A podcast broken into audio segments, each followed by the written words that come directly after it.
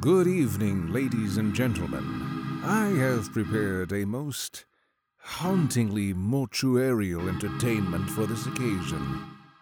Horrifying Tales of Wonder. Ghost stories. Weird tales of the macabre. The producers of this radio program wish to announce that House Blackwood will soon be launching the Kickstarter campaign for Back to Omnipark, an anthology of tales that will explore the mysterious backstory behind the park's creation.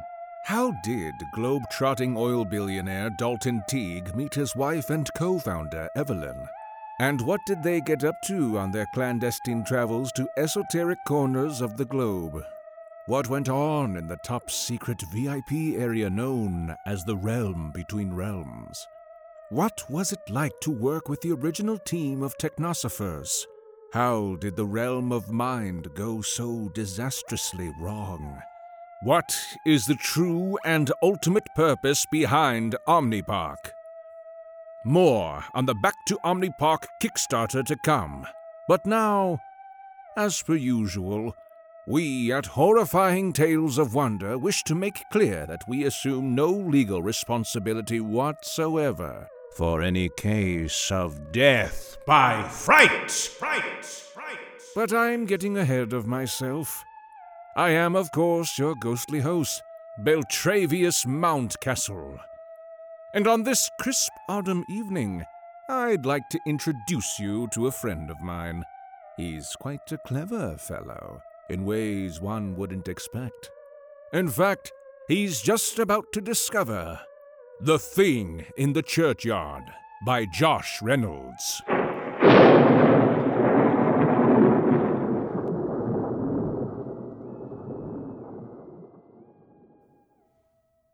I do understand the concern, Vicar. Really, I do. Charles St. Cyprian said as he selected a cigarette from the silver case in his hand. He extended the case to his host, but the other man waved it aside. St. Cyprian snapped the case closed and slid it back into his jacket. His eyes slid lazily over the cozy confines of the vicarage of Treadwell before his gaze settled once more on his host. But surely the simplest course, he continued, is to forbid them from visiting that dreadful place. Exert some of that old parochial authority, what? Mortensen, the vicar in question, was a fleshy man of late years, with a round, friendly face and watery blue eyes hidden behind a pair of well worn spectacles. He'd been the vicar in the village of Treadwell since before the war. He laughed gently at his guest's suggestion and tapped the rim of his empty teacup with a stirring spoon.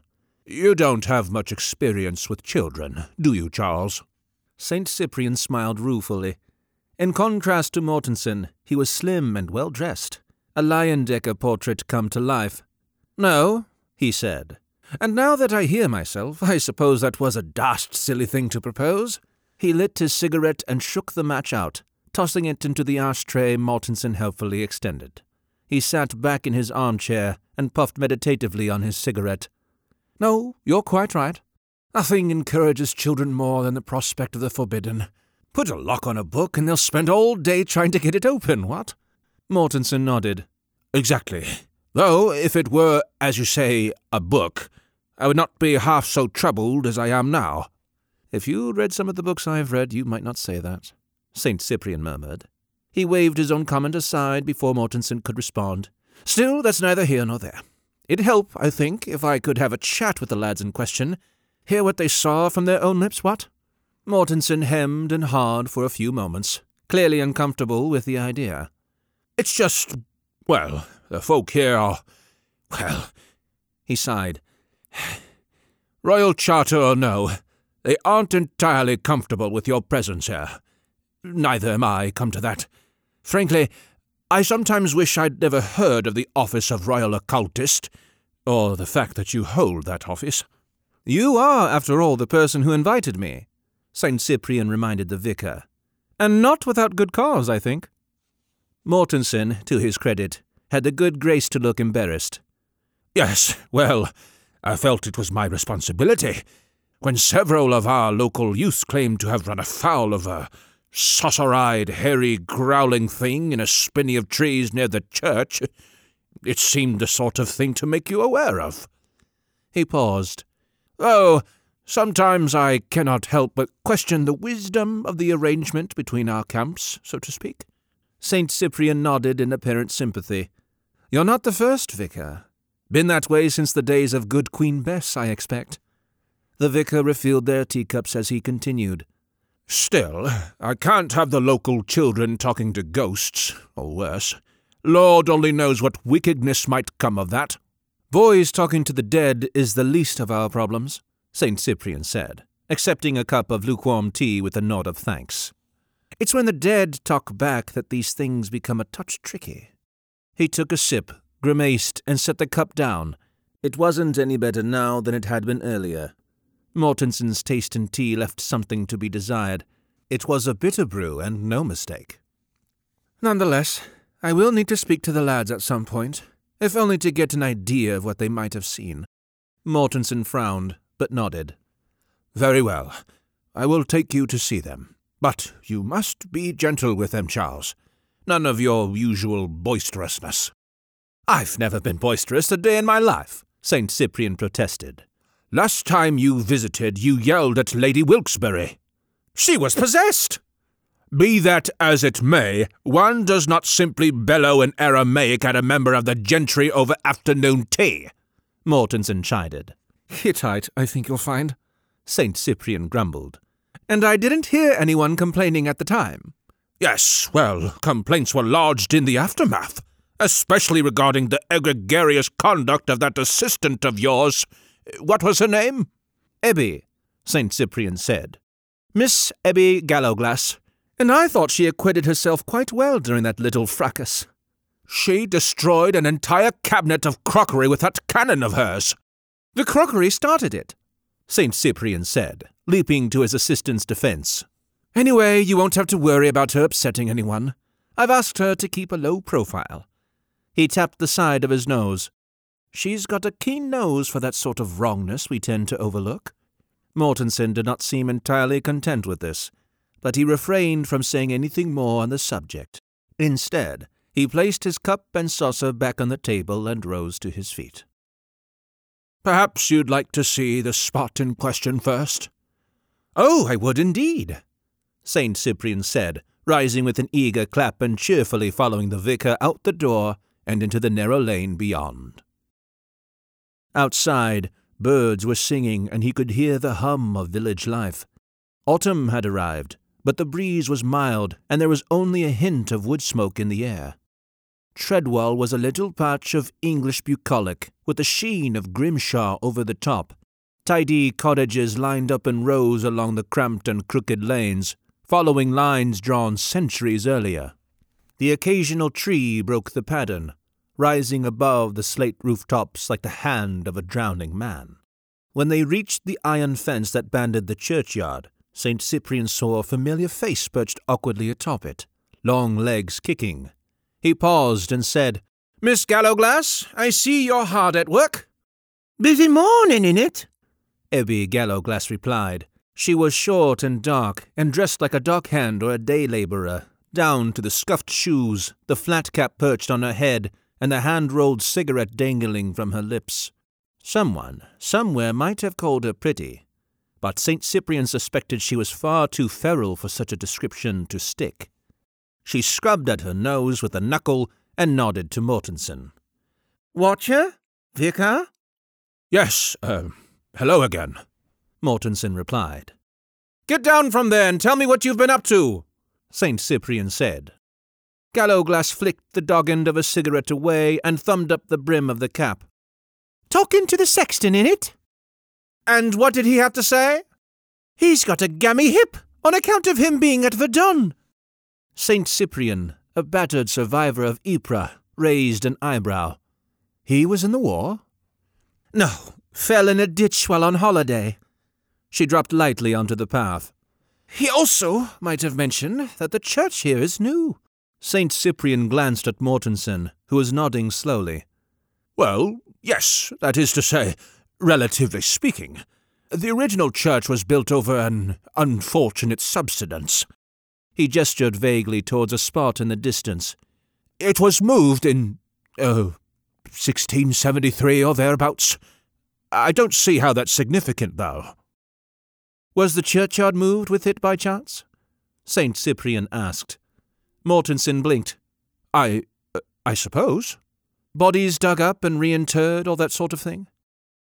I suppose I could find out, if you thought it was necessary. It might be of some help, yes. St. Cyprian studied a distant patch of trees and scrub speculatively. The haunted copse was an innocuous looking spot, a bit overgrown, but nothing to chill the blood.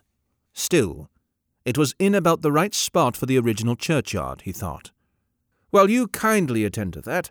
Miss Gallowglass and I shall undertake a gentle perambulation of the grounds in question, as you suggested earlier.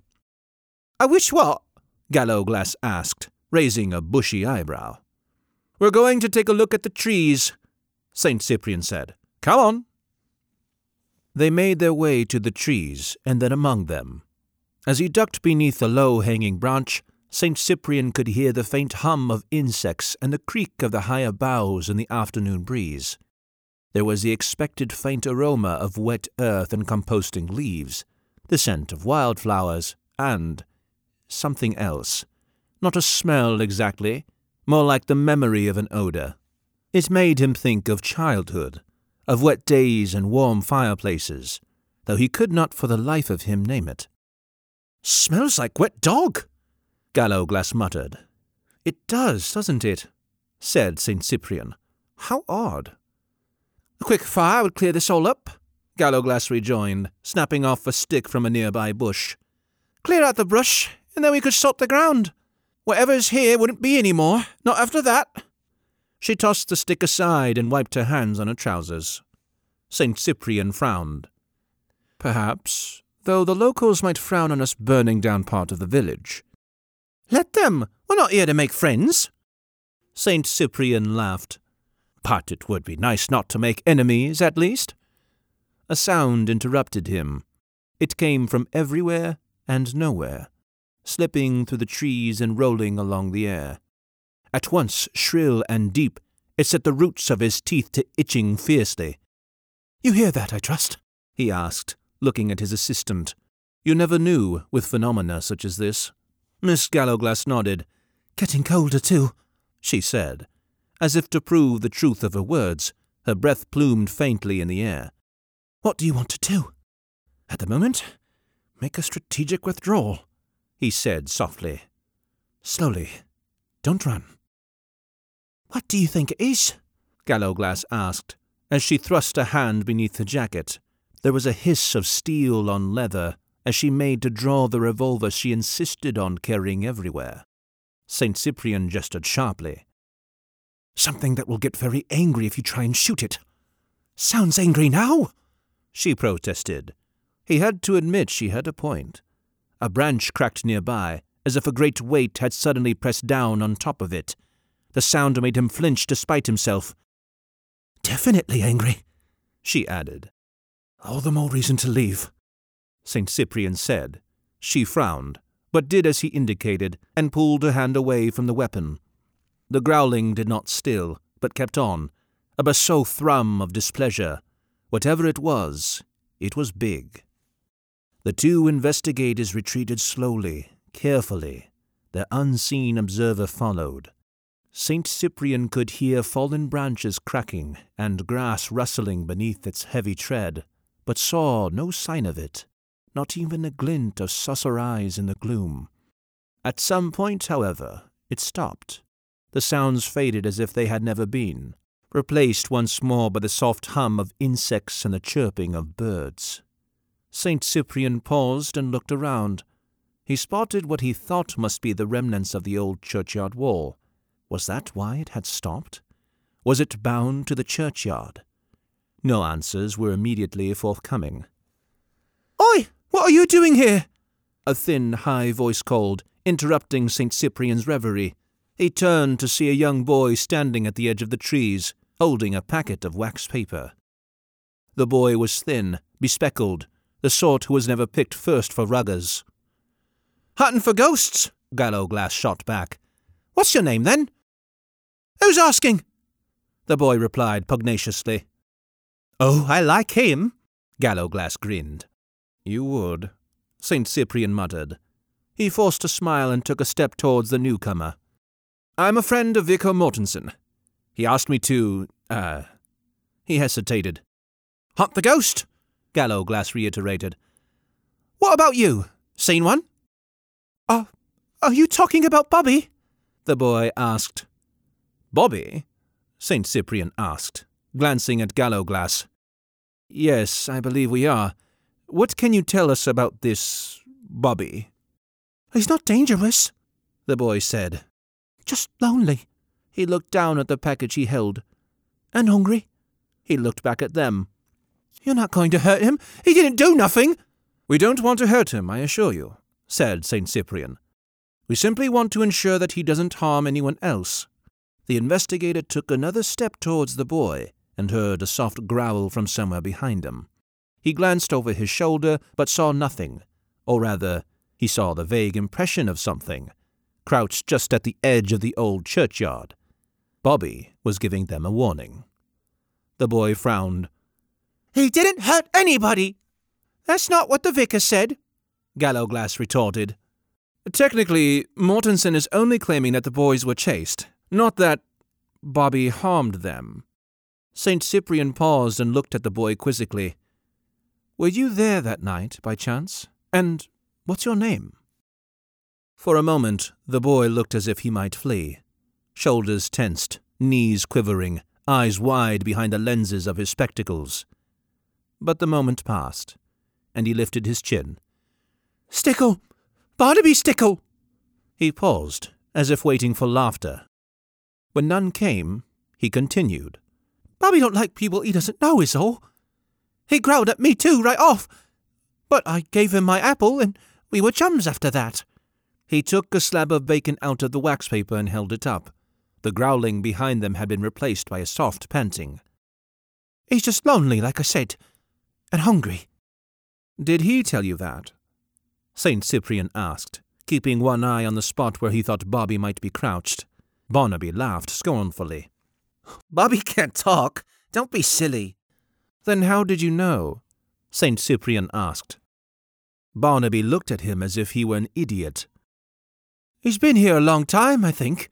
He's bound to be lonely. So long with no one to talk to him, ain't he? With that, he tossed the bacon into the churchyard. It vanished into thin air bite by bite, gobbled up by something they couldn't see. St. Cyprian felt the hairs on the back of his neck stand on end. It wasn't every day one saw a rasher of bacon vanish into the gullet of an invisible beast. Hungry too, Gallowglass said.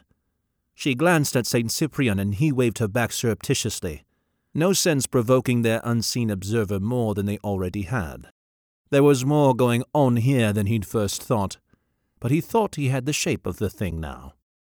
Gallowglass cleared her throat. Play with them often, then? Barnaby shrugged. Got no other friends? He looked down as he said it, scuffing at the ground with his shoe, the very picture of resigned sadness. St. Cyprian, who'd suffered no lack of friends as a boy, felt a pang of sympathy none the less. I imagine it was hard to be alone, when you didn't wish to be, he said gently. Would you tell me what happened that night? When Bobby chased you and the others, I mean? He didn't chase me, Barnaby protested, his eyes widening in consternation. Just some others. They were the ones chasing me, he faltered. They're always chasing me. Why? Barnaby fell silent and looked away. He suddenly looked very small indeed, and St. Cyprian felt a flush of anger to go with his earlier sympathy. Ah, he said. I see. What? Gallowglass asked. You're not going to get rid of him, are you? Barnaby asked in heartbroken tones. He knelt on the ground and reached out, as if to stroke something. A rumbling grunt echoed through the air. Only he hasn't done anything. He didn't hurt them none. He was just looking out for me. Yes, I expect he was. St. Cyprian looked at the old churchyard. Its limits were easy to spot now that he knew what to look for. From what he could make out, Bobby's domain was not vast, more a kennel than a kingdom. But he was a fierce guardian of those under his protection, living or dead even so. Mind made up, he patted Barnaby's thin shoulder. Don't worry. Bobby will be quite all right. I promise. He turned. Come, Miss Gallowglass. I wish to speak to the vicar.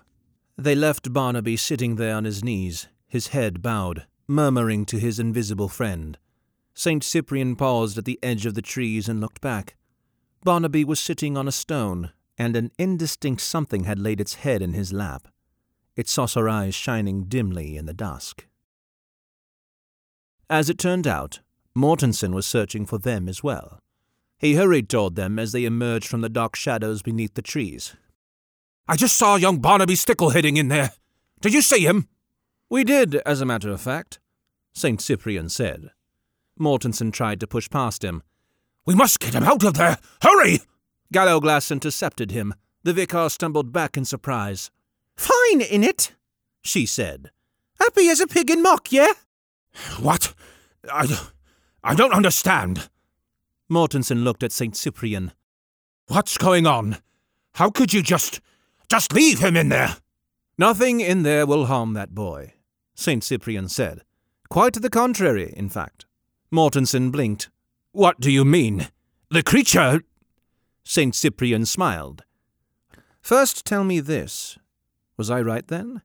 Is this the old churchyard? Mortensen nodded. Yes, it. Uh, it appears so. Is that, uh, significant? Yes, St. Cyprian replied. Quite significant. It tells me my suspicions were correct. Bobby won't harm anyone, least of all young Mr. Stickle. Won't harm. But. But the boys. It chased them. Ah, St. Cyprian grinned broadly. But who were they chasing? Mortensen paused. Something that might have been guilt flashed across his face. Boys will be boys, he began half heartedly. Then, seeing the look on St. Cyprian's face, he sighed and said, Yes, I know. His family hasn't been here long. Originally from Barchester. Bit of trouble getting into the swing of village life. He paused. I am told young Barnaby was. is a bit of an odd duck bookish, not sociable. I'm told the other children won't have anything to do with him now. Not that he seems to mind. I don't see why he would. He has a friend now. Yes, but. Mortensen stammered. But what sort? The sort a boy needs, Vicar, St. Cyprian said. Mortensen's eyes widened. And what precisely is that supposed to mean? It's all very simple, said St. Cyprian. Barnaby, unintentional as it may well have been, sought sanctuary in the churchyard. There are laws concerning such matters, inviolable ones. Barnaby invoked sanctuary, and it was given. Mortensen shook his head. But the churchyard, it's not even a place any more. And was the ground deconsecrated? St. Cyprian asked. I. I don't. And what about the first occupant? St. Cyprian demanded. Was he dug up as well? Mortensen stared at him blankly. I dare say that if we dig back far enough in the village records, we'll find mention of it, St. Cyprian said. It was, and still is in some places, a belief that the first soul interred in a churchyard must act as its guardian, against the transgressors of the devil. Sometimes this task would fall to a local criminal or even a stillborn babe, but often, for lack of infants or murderers, they would bury an animal instead. For instance, a dog. Is there nothing we can do? Mortensen said, staring at the trees with a perplexed expression. Is there not some way of. of getting rid of it? Not to my knowledge, St. Cyprian replied. And after all, why would you? A church grim isn't a bad thing to have. Adds a certain panache to your local house of worship, I should think. But, but what about Barnaby? Mortensen asked. What about him? St. Cyprian smiled, as from the trees echoed the sounds of a boy at play. From the amount of crashing about, it seemed Bobby was having fun as well. After all, no happier pairing than a boy and his dog, what? And so ends our tale for this evening. And remember, to support this program and gain access to bonus Chamber of Fright episodes, please do pay us a visit at patreon.com forward slash Tales of Wonder Pod.